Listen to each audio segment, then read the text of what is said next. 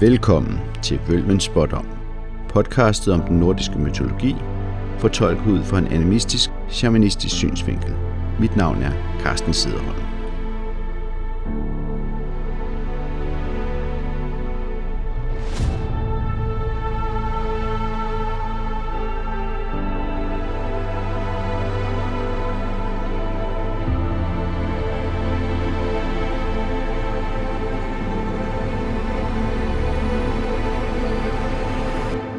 I dag kommer mit podcast til at handle om den første af aserne, der bliver nævnt i Vølvens Spådom, Heimdal. Jeg vil fortælle om guden Heimdal, tolke på et af digtet Riksthula, også kaldet Riks Vandring, og til slut vil jeg fortsætte med at tolke på Vølvens Spådom. En god nyhed er, at jeg fangede redaktøren for forlaget Upres på Bogforum. Han har sagt god for, at jeg læser op af den poetiske Edda i forbindelse med, at jeg tolker på Edda-digtene.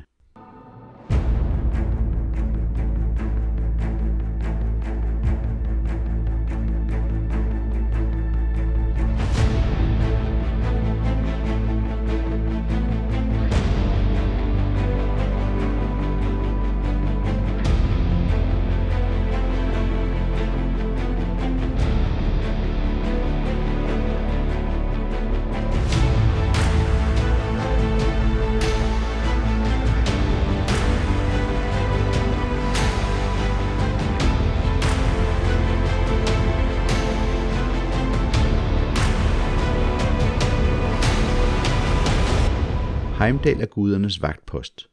Han holder vagt ved regnbuen Bifrost, som forbinder menneskenes verden med Asgård. Han sikrer, at der ikke kommer uønsket ind i gudernes verden. Heimdal bor på Himmelbjerget i Asgård, hvor regnbuen Bifrost ender. Det fortælles, at han er søn af ni mødre. Det er ikke alle steder, man kan få lov at færdes i den åndelige verden. I shamanistiske kulturer er det helt almindeligt, at der er en vogter ved indgangen til de forskellige åndelige verdener. Blot du kan gå i trance og bevæge dig ind i åndeverdenen, betyder ikke, at du kan vade direkte ind i gudernes verden. Du skal have en gyldig grund, og du skal være værdig. Om du er værdig, kan for eksempel afgøres igennem et overgangsritual. Ved indgangen til Asgård vil du derfor blive stoppet af Heimdal, hvis ikke du har en gyldig grund og gjort dig fortjent til at passere ind i Asgård. Heimdal er den vigtigste af vogterne, men der findes andre vogtere i den nordiske mytologi. For eksempel Syn, der vogter Friks bolig Fensale, og Modgun, der vogter Gjallerbroen til Helheim. Ved Ragnarok er det Heimdal, der alarmerer guderne ved at blæse i gjallerhornet, som kan høres i alle ni verdener. Heimdal er den sidste af guderne, der dør ved Ragnarok. Han dør i kamp mod Loke. Heimdal har nogle egenskaber, der gør ham særlig effektiv som vagtpost. Han kan høre græsset gro og ulden vokse på forerne. Han kan se 50 mil bort, og så ser han lige så godt om natten, som han gør om dagen. Han kan holde sig vågen hele døgnet, og behøver ikke mere søvn end en fugl hver nat. Ligesom Odin offrede sit øje i Mimers brønd, beskrives det i Vølvens spådom, at også Heimdal har givet et offer for at opnå særlige evner. Det vil jeg fortælle mere om, når vi når til verset i Vølvens spådom. Heimdal har, ligesom andre af de centrale guder, flere navne. Et af Heimdals navne er Vindlæger, Vindlæg. Når det nu er Heimdal, der værner Asgård mod jætterne, og da jætterne er den åndelige repræsentation af naturkræfterne, som for eksempel vinden, giver navnet rigtig god mening. I håndskriftet Riks vandring beskrives det, hvordan Heimdal vandrer under navnet Rik. Her sover han først tre nætter hos et fattigt gammelt par, som ni måneder efter får barnet Tral. Tral bliver stamfader til trallene. Siden sover han hos et bondepar, som får et barn, der bliver stamfader til bondestanden, og hos en fin familie, hvor barnet bliver stamfader til adelen og kongeslægterne. En fortolkning her kunne være, at Heimdal indstifter den samfundsmæssige orden på det åndelige plan. Men det kunne også være en repræsentation af samfundsudviklingen, hvor teknologiudviklingen inden for ærebrug, redskaber og våben er med til at udvikle samfundet, så folks levevilkår forbedres.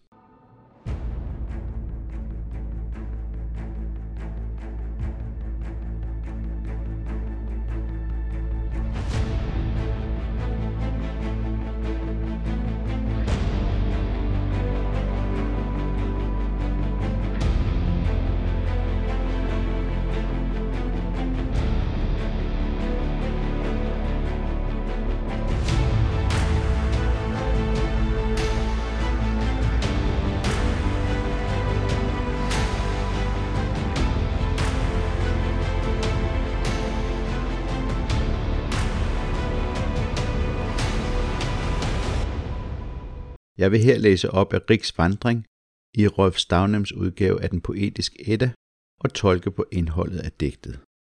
Rolf Stavnem kalder digtet for Riks remse. Inden digtet begynder, kommer der i den ældre Edda en forklaring om, at Rik er identisk med guden Heimdal. Det understøttes af kendingen Heimdals børn, som blev nævnt i den første strofe af Vølvens spådom. Riks remse, første vers.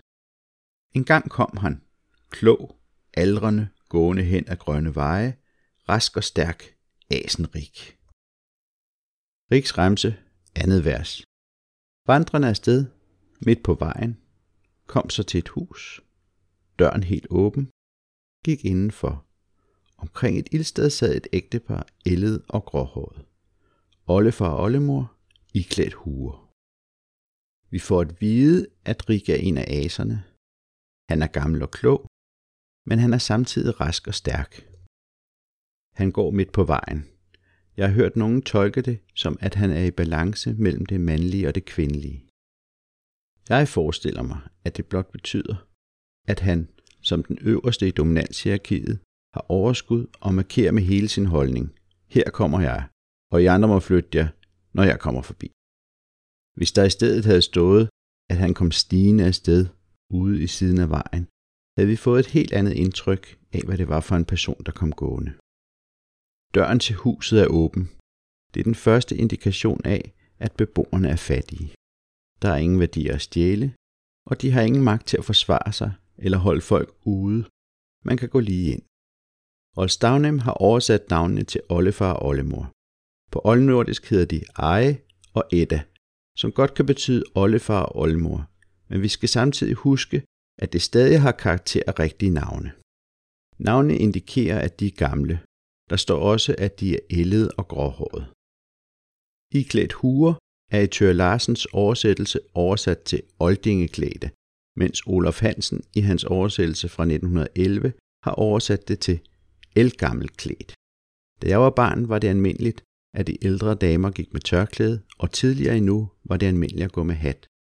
Jeg forestiller mig, at deres påklædning indikerer, at der er tale om en tidligere generation, der går anderledes klædt, end man gjorde på den tid, hvor digtet var nutid. Riks Ramse, 3. vers. Rik forstod at give dem råd, og slog sig ned midt på stuebænken. På hver side af ham sad husets ægte folk. Riks Ramse, 4. vers.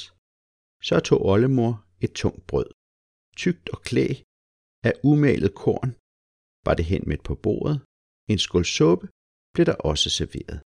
Kalven var kogt, de var udsøgt kreds. Når Rik giver dem råd, forestiller jeg mig, at han vejleder dem. På baggrund af Riks råd kan de udvikle sig. På et symbolsk plan bliver de i stand til at nå noget, de ikke har kunnet før. Man kan forestille sig, at Eje og Edda har levet i det begyndende landbrugssamfund. De har korn, men de er endnu ikke begyndt at male mel. De har en kalv, som de kan slagte, som repræsenterer det bedste, de kan tilbyde. Rik får serveret en skål suppe, så de har også lertøj. Der nævnes ikke fisk, muslinger og søfugle, så vi skal ikke så lang tid tilbage, at man flyttede fra boplads til boplads langs kysten.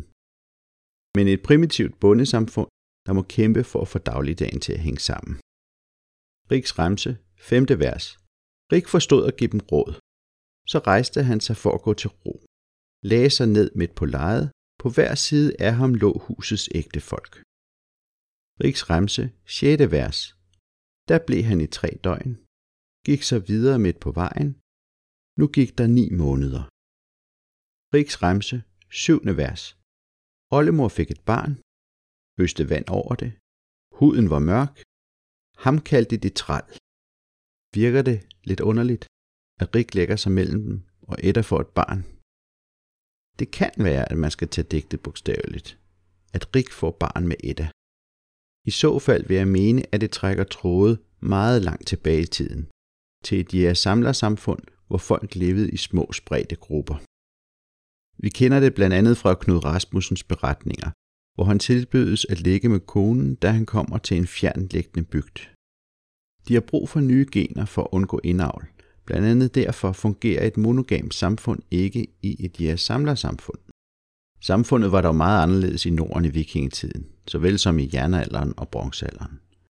Her havde man slået sig ned, og befolkningstallet var vokset, som resultat af bedre levevilkår.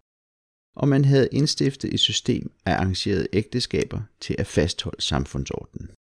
Men jeg mener, man skal passe på med at tage myterne helt bogstaveligt. Det første, man skal spørge sig selv er, hvad kan myten lære tilhørende? Myterne kan blandt andet lære os om forholdet mellem guder og mennesker. Jeg anser aserne for, lidt forenklet, at være vores forfædre. Forfædre skal forstås bredt. Det er både forfædre i fortid, nutid og fremtid. Det er også derfor, at vølven kan spå om fremtiden og se langt tilbage i tiden.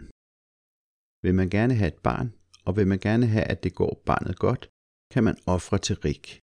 Men det er ikke det samme som, at man kan bryde ud af den sociale klasse i samfundet. Riks Remse, 8. vers.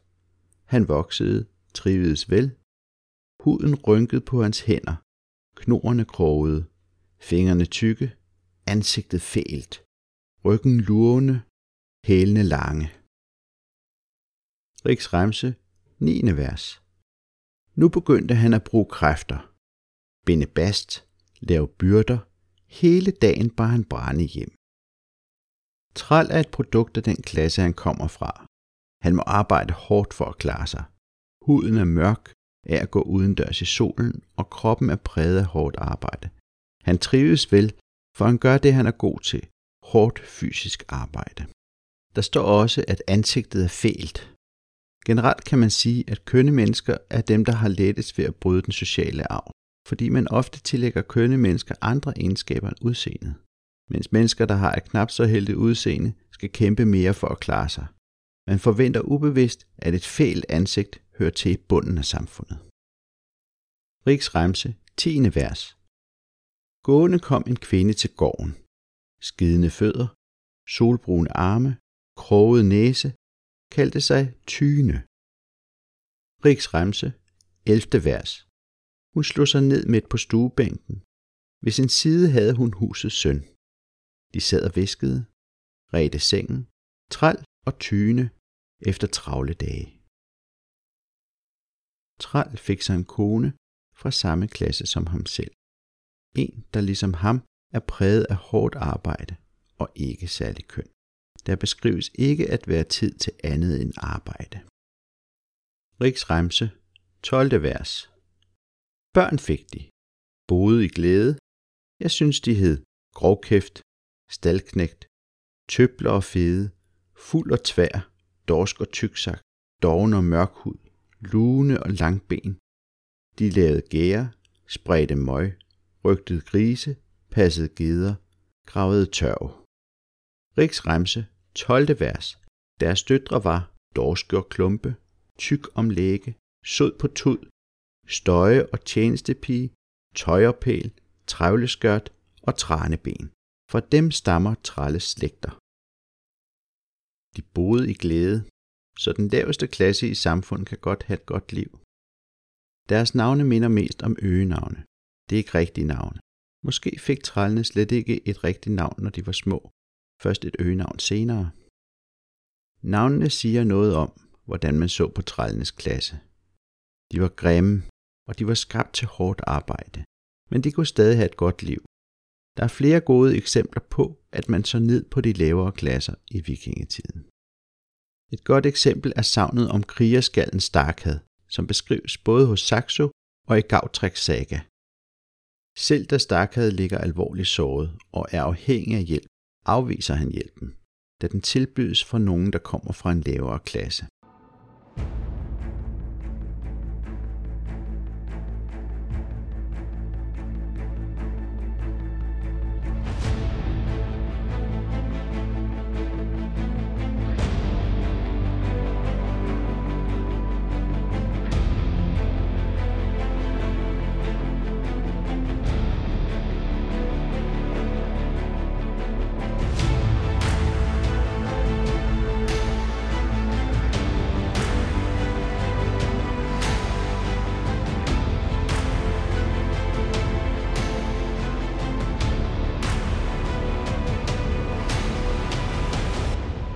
Næste gang skal vi se, hvordan det går, når Rik fortsætter sin vandring og besøger par fra andre lag i samfundet.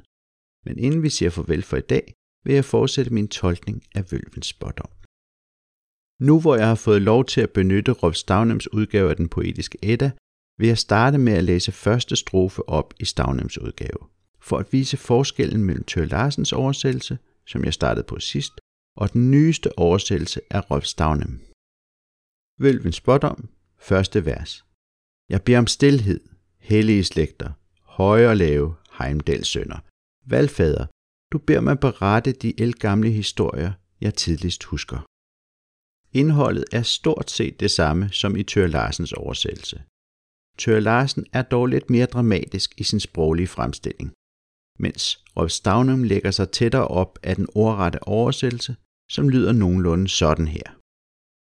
Om lytning beder jeg alle, hellige slægtninge eller slags, større og mindre sønner af Heimdal, vil du, at jeg, valgfader, vil fortælle fortidig udsagn af mænd, det som fremmest jeg husker. Så til næste vers i Rolf Stavnems oversættelse. Vølvens spådom, andet vers. Jeg husker jætter født i oldtid. De fostrede mig i fjerne tider. Ni verdener husker jeg. Ni troldkvinder. Og skæbnetræet, skjult under muld. Vi er helt tilbage inden verdens skabelse. Der nævnes jætter og ni troldkvinder, som jeg mener er de samme. Jeg mener, de repræsenterer nogle af de basale naturkræfter, der fandtes allerede inden verdens skabelse. Skæbnetræet er uden tvivl verdenstræet Yggdrasil, der forbinder de ni verdener. Her er forbindelsen mellem verdenerne dog endnu ikke skabt. Verdenstræet er kun et frø under mulden, et potentiale, der venter på at vokse frem. I en shamanistisk sammenhæng findes der tre forskellige typer verdener, man kan bevæge sig ind i, i forbindelse med en sjælerejse. Underverden, hvor man kan søge kraft og energi. Mellemverden, det er vores verden, blot betragtet i en ændret bevidsthedstilstand, hvor man kan komme i kontakt med naturånder, afdøde og forskellige åndelige væsener, der lever parallelt med vores fysiske verden. Og så er der oververden, hvor man kan finde vejledning og søge råd, for eksempel hos guderne. Jeg vil senere gå lidt mere i dybden med de ni verdener.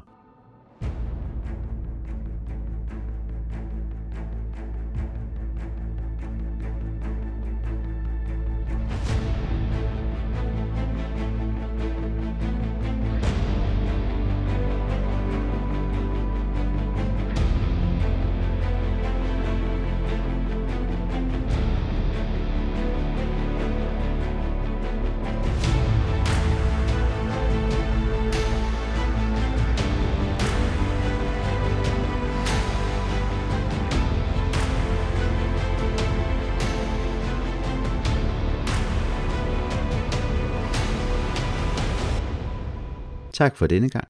Jeg håber, du har lyst til at lytte med, når jeg næste gang fortsætter fortællingen om Riks vandring, fortællingen om guden Heindal, og fortsætter med at tolke på digtet Vølvens spådom. Musikken, du har hørt, er Culmination, som er komponeret af Elliot Middleton.